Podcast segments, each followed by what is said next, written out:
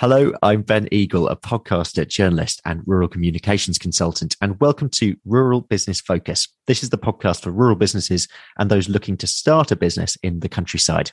Episodes are released each Tuesday to inspire and support you to be your very best, both personally and for your business. Please subscribe to the show wherever you're listening. And if you think this episode will help someone you know, forward it on to them. It's the only way the show grows by you sharing it. So thank you for that. But now let's start today's show.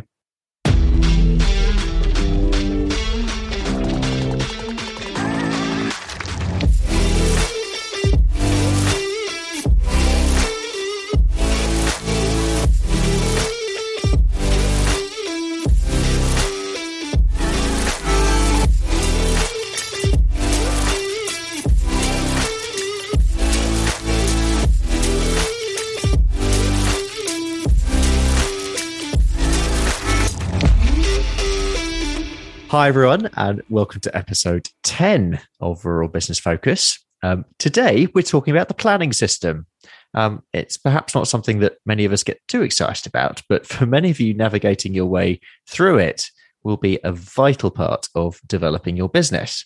So, have you had a project where you've had to go through planning and face challenges?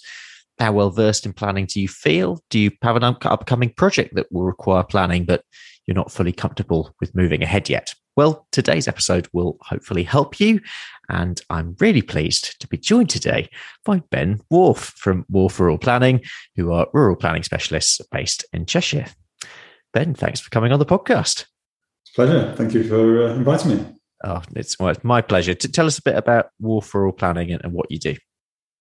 So, Wharfe Rural Planning, uh, we are a team of eight people, and um, we specialise in planning, anything to do with planning uh, in the countryside. And so we work for, we have a lot of agricultural clients, um, we do quite a lot of residential, we do commercial, um, recreation and tourism, and anything from um, permitted developments through to full planning for new, new projects, uh, through to people got planning enforcement issues. Uh, anything to do with planning, that's what we're doing day in, day out. And we've got a mixture of backgrounds um, some public sector, people that were planning officers, and some private sector.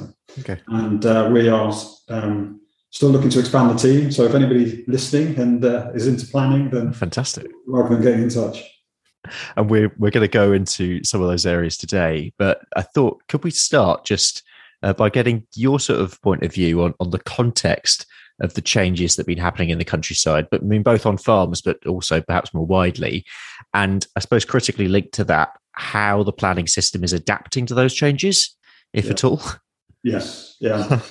um, but the overriding thing that we've seen um, for really since post World War II is the amalgamation of existing farms. So, and, it, and it's a continuous trend, and it's ongoing today as, as much as ever, in that we are getting fewer farms uh, that are getting bigger and yep. they are expanding. Um, and that's really due to you know the, the amalgamation um, due to the economics in the industry, people retiring with no no successor. Um, uh, you know, so the, the farm sizes um, continually get bigger. Yep. Um, and what that means is we're seeing more and more redundant farmsteads. So there's more farmsteads that are falling out of agricultural production which is leaving buildings that can be um, converted or redeveloped into other purposes.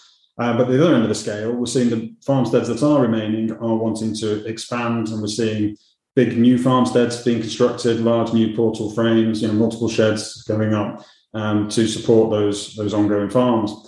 Coupled with that, um, we're also seeing a consolidation of where essential agricultural workers need to live. Um, so on several farms now, we're doing applications for third or fourth agricultural worker dwellings on those farms because due to the number of livestock on the farm, the size of operations, they need more people on that site. And that's one common area where planning authorities need a bit of, you know, we need to sort of talk them through the process, talk them through what's going on, and explain you know, why you need so many people on one site.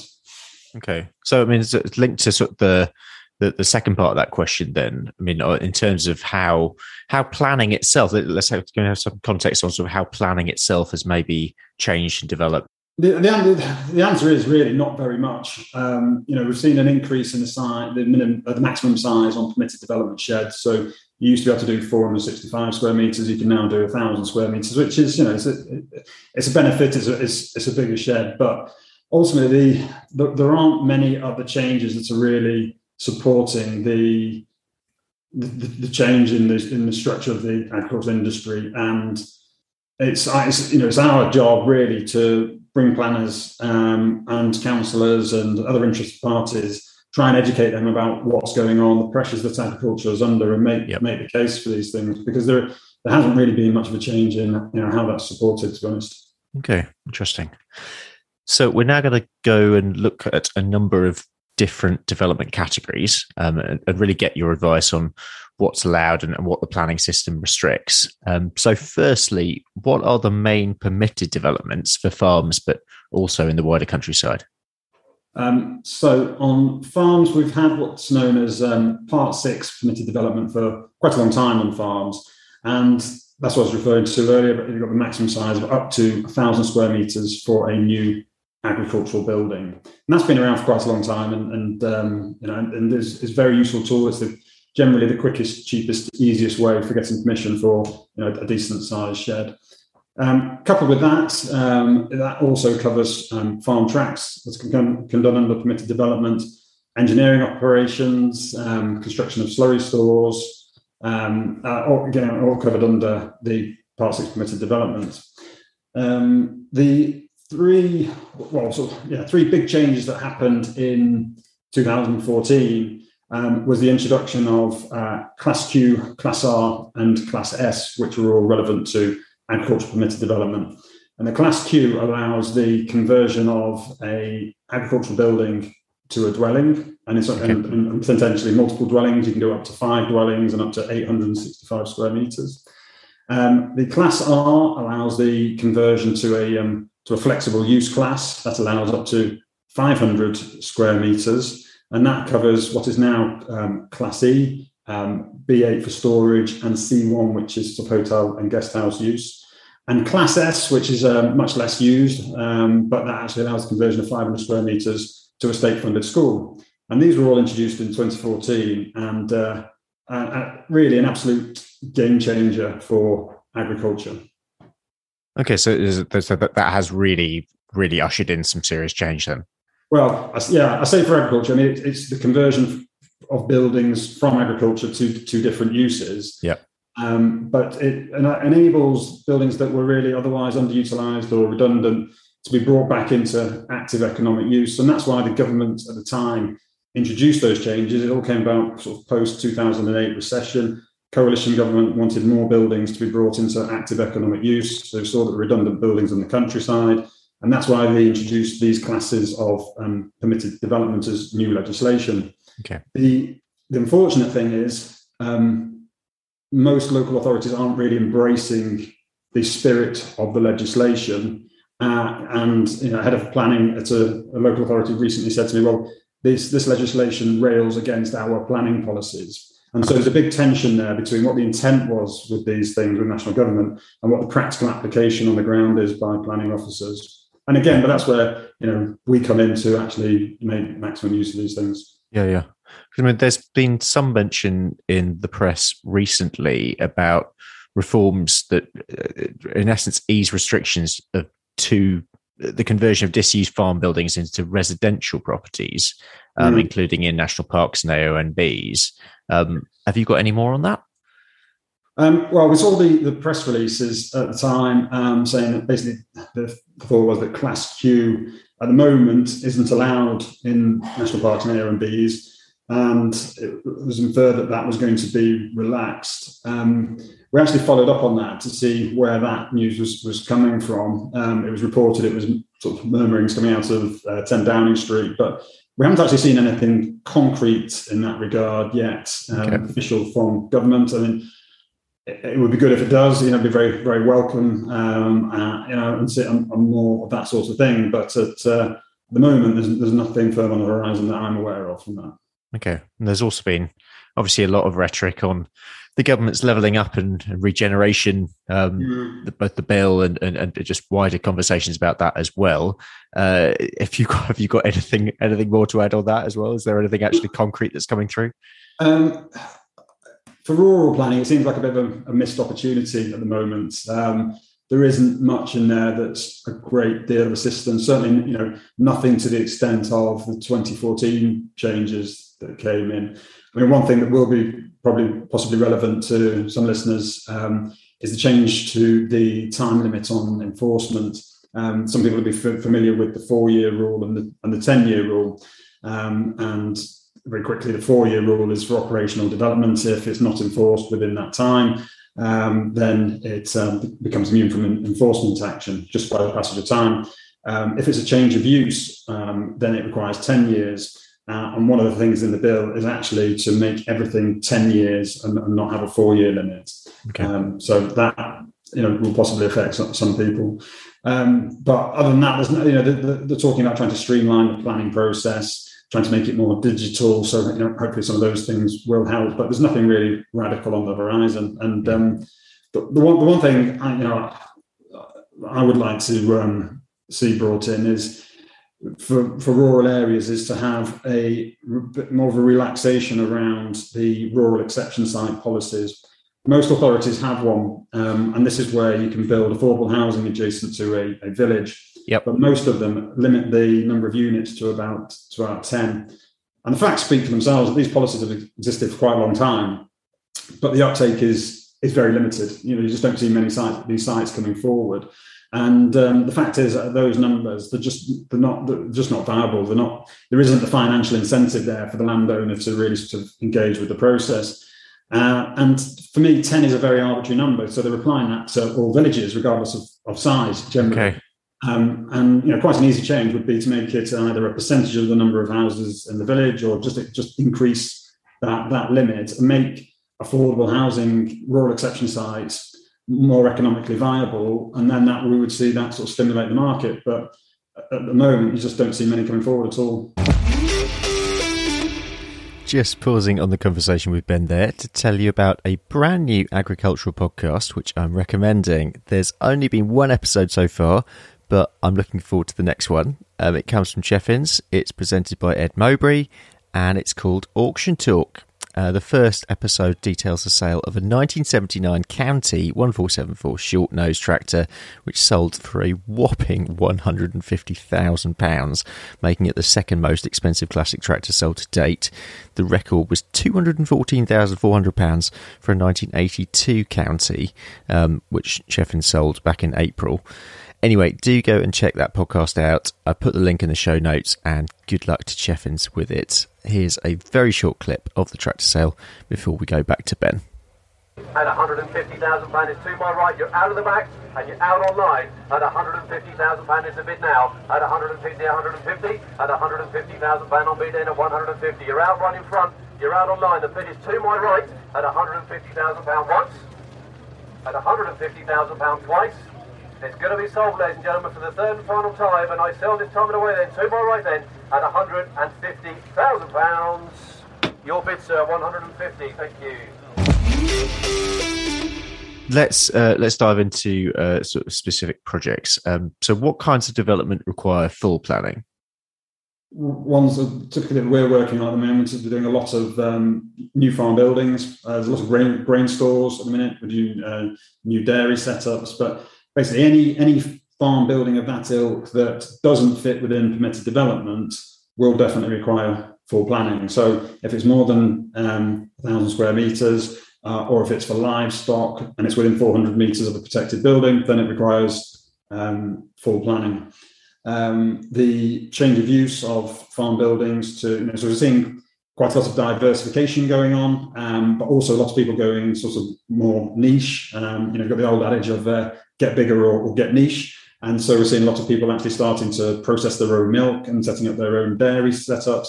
And so it's a change of use from, in some cases, you know, of an existing building to be able to to be able to do that. Um, so you know, still quite a lot of farm shop development, that side of things. We're moving to, to retail. So again, all those things still need um, full planning. Equally, agricultural worker dwellings. You know, when we're looking for um, to have more people living living on site to support the support the business, the farm, uh, that that's all needs full planning. So it's um, it's really any any changes of use of buildings um, or any actual building works, um, whether it's a new building or it's actually materially altering an existing building um, will require full planning. Hmm. Just out of interest, um, from a farm diversification point of view, mm. are there any particular projects um, or kinds of projects, kinds of diversifications that you're seeing more of at the moment? I think the um, dairy processing. I mean, we're in, we're in Cheshire, so it's yeah, big, yeah. big, big dairy, big dairy country. country yeah. Uh, so we are, yeah. There's more people setting up um, I, you know, from uh, different scales. You know, there's people doing sort of the, uh, the, single raw milk vending machine, right through to actually a, a, whole dairy producing all sorts of different dairy products. Um, uh, you know, which was something probably in five years ago um, we weren't really seeing any anything of that nature. So the planning process itself, could you take us through a standard planning process for, for anyone who hasn't been through that process yet, but is perhaps about to embark on it? What, what should they expect? There's two main categories that will be relevant to, to listeners. There's mi- minor schemes and major schemes, uh, and the threshold between the two is is down to the size, and that will vary between authority. But a um, if, if, it was a very straightforward farm building, you'd probably fall into the uh, minor category. And under that process, it's it's determined under what's called delegated authority, and that's where the planning officer makes the decision. So the first step is creating the the application. Um, so that's the um, all of the information that needs to go into first of all create the design, but then support it and justify it. Now, depending on the complexity of it, it might just be some simple plans of the building and, and a short statement. In, in other cases, it might be multiple different disciplines, you know, various different consultants covering noise, odor, um, ammonia, transport, landscaping, and so on. Um, so you need to collate all the information that's required, get to the input from all these different specialists. And again, that's where our role comes in is, is coordinating all those people to make yep. sure you bring everything together so you've got a cohesive application that addresses all of the points that will be of concern to the council. Um, and on the bigger schemes, um, you know, part of that will be engaging you know, with with some of the locals as well and getting other people's uh, inputs and through that consultation. But bring the application together, um, submit it to the council, and then in theory it should be an eight week determination period. And you know, before COVID, that eight might have sort of stretched to to twelve or fourteen weeks. Uh, during that period, there will be res- responses from consultees. So the council might go out to um, diff- different bodies or people within their own council, such as you know, the council's ecologists, on their opinion on it. So all these consultee responses are coming in. Um, you know, we'll be monitoring those through the process and responding where necessary. And if issues are raised, look to address those. Um, so that as it moves towards the determination date, we want to get to a point where we haven't got any outstanding objections from consultees, um, and um, the case officer is then able to assess all of the information, um, write a report, for, forming a, a decision, uh, and hopefully you know, issue the approval. Um, so that's under the minor scheme. Um, if it's a, if it's a major scheme, so it's above the size threshold, then it's quite likely it would go to the council's committee for determination. So, uh, and in that process, the officer will simply write a report with a recommendation but then you have the extra step that it then goes before the councils or one of the council's planning committees, where there'll probably be up to maybe sort of 12 uh, elected councillors that are members of this committee. And they will actually, having listened to uh, various different speakers, they will then debate the merits of the scheme uh, and then put it to a vote, and a majority vote passes it. So they're, they're the two main schemes: the, uh, the, the the minor and the major. Now, like I said, the, the minors were taking, you know, they were taking around 12 weeks. They, they can now be taking nine to 12 months, is what we're wow. experiencing. Uh, and, the, and the majors, um, you know, they should have been done in 13 weeks previously. You know, they might go to 16 or 18. But again, you know, they're taking, we've been seeing, you know, at least sort of a year on a lot of those things. I'm pleased to say that I think some of the authorities, well, quite a few authorities are now really actually quite catching up, and some of those time is, is, is dropping, but some are, you know, still not much improved on their post-COVID time lags. Yeah. So the, one of the overarching messages is at, at the moment is, you know, be prepared to allow quite a lot of time to secure Yeah. thinking about something, start early. I mean, how, how much of that is is sheer backlog of work, and how much is it just simply there just aren't enough planning officers in the system? Um, well, yeah, it's, it's, it's, you're right. It's absolutely a combination of both. So there was a bit of a backlog at the start of COVID. Then, obviously, as COVID was going on, they lost a lot of resource, uh, lost a lot of time because obviously, you know, pe- people off and people leaving, so on. Um, but coupled with that, there was there was a big spike in demand through COVID um, because there was a lot of people at, at home, um, you know, wondering what to do with their houses and business. So we, you know, we saw um, know, for us, really a tidal wave of work. It's, um, you know, and the authorities had the same.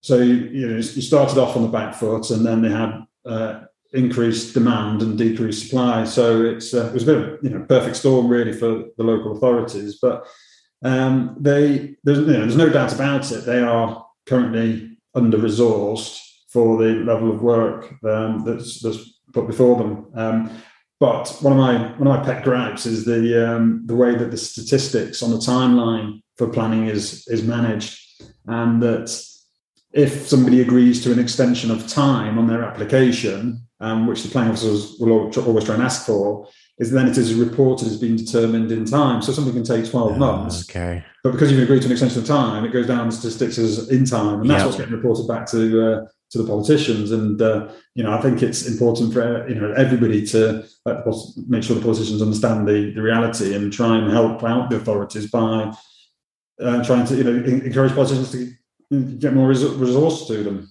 Uh, let's talk about the rural housing market generally. Um, from where you're seeing, what, what does the rural housing market look like at the moment in terms of supply and demand, and, and is the picture similar everywhere? Um, Very a very big question to uh, to, to to summarize and answer in a couple of minutes.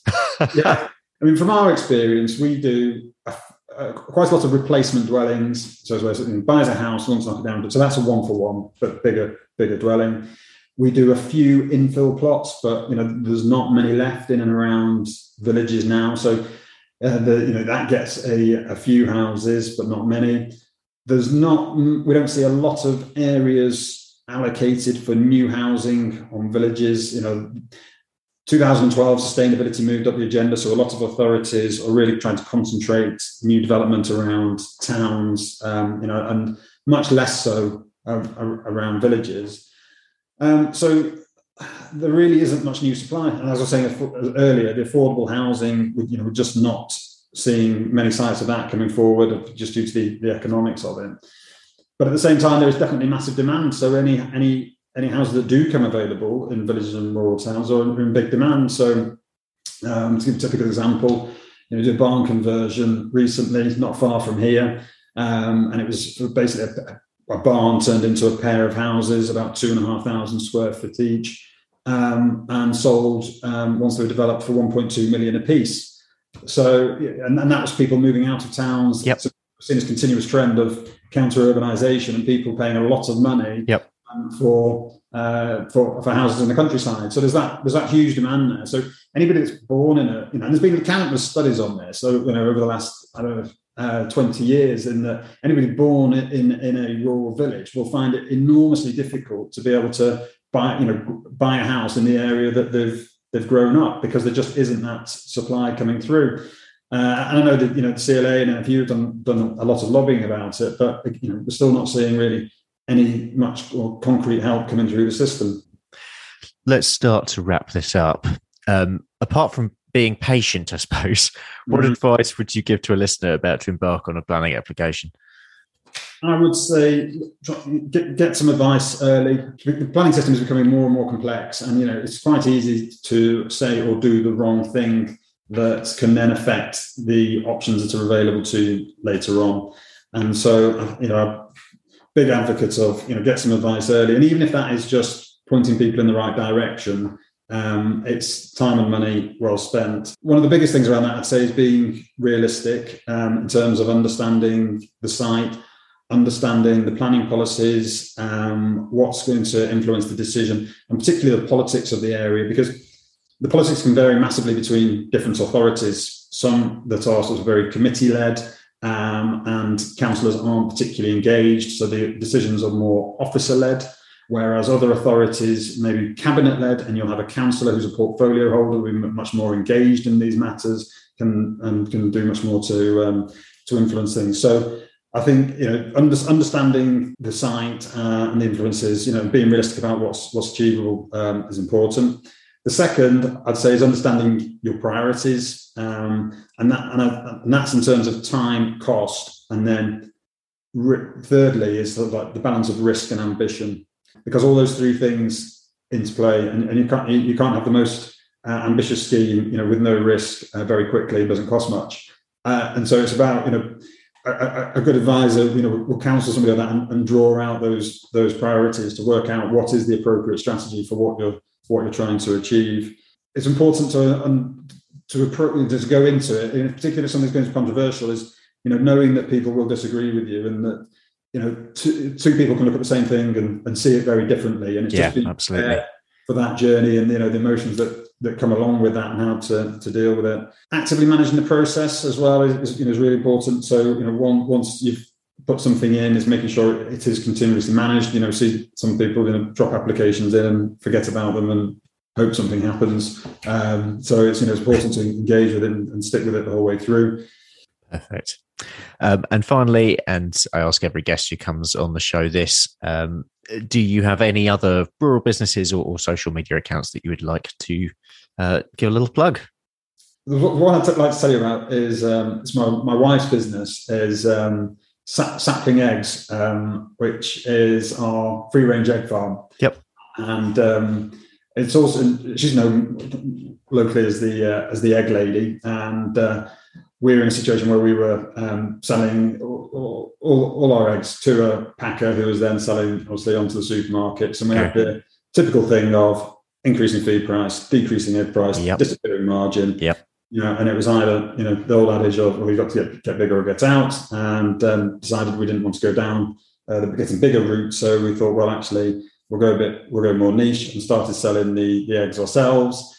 Uh, and now, say we, we sell all of the, the eggs ourselves. We've got a website, um, Sapling Eggs, where people can go onto and they can order a subscription for eggs that are then delivered weekly, fortnightly, or monthly. And um, I'm, I'm really proud of what we've done because it's a good example of how actually the, consu- the consumer is better off, the producer is, is better off. Yep. Um, the hens are, better off, the environment is better off, and it's a and it's a win-win for everybody. And it's about us being able to connect direct with our customer, and it's really rewarding that then the feedback that comes back and the message we get back, being able to you know, take the tray of eggs produced by the hens and you know, deliver it direct to our customers down the road who really enjoy it uh, and you know and, and, tell us about it. So it's um, it's been really rewarding, and you know I would wholeheartedly um, encourage other people to uh, to you know to look to do the same. And I know Andy Venables and his team yep. at um, Hills Green. They're obviously setting up, trying to assist people with that, with the Mission Ag, and so you know, I'd probably encourage people to, to have a word with them and uh, you know see what else they can do on that line because you know people are happy to pay a, you know a, a very fair price for produce, uh, and you know and farmers are, are very good at producing that, and by connecting the two things together, I think it's a, a huge win-win for the industry. Fantastic. That's a great good news story. Thanks, Ben, for that. And, and thank you so much for uh, uh, telling us more more about the, the subject of planning. And uh, yeah, wish you luck with, with all the growth that you have there as well. Next time um, on the podcast, we will be talking about rural connection, rural broadband, and uh, just a plug also for our sister podcast, Meet the Farmers. On this week's episode, uh, we have our harvest special, hearing from farmers across the country on how harvest has been for them this year. Um, but for now, I'll leave you in the way that I leave you every episode. Try to do one thing that helps you progress this week and one thing that helps someone else keep focused. And I will see you next time.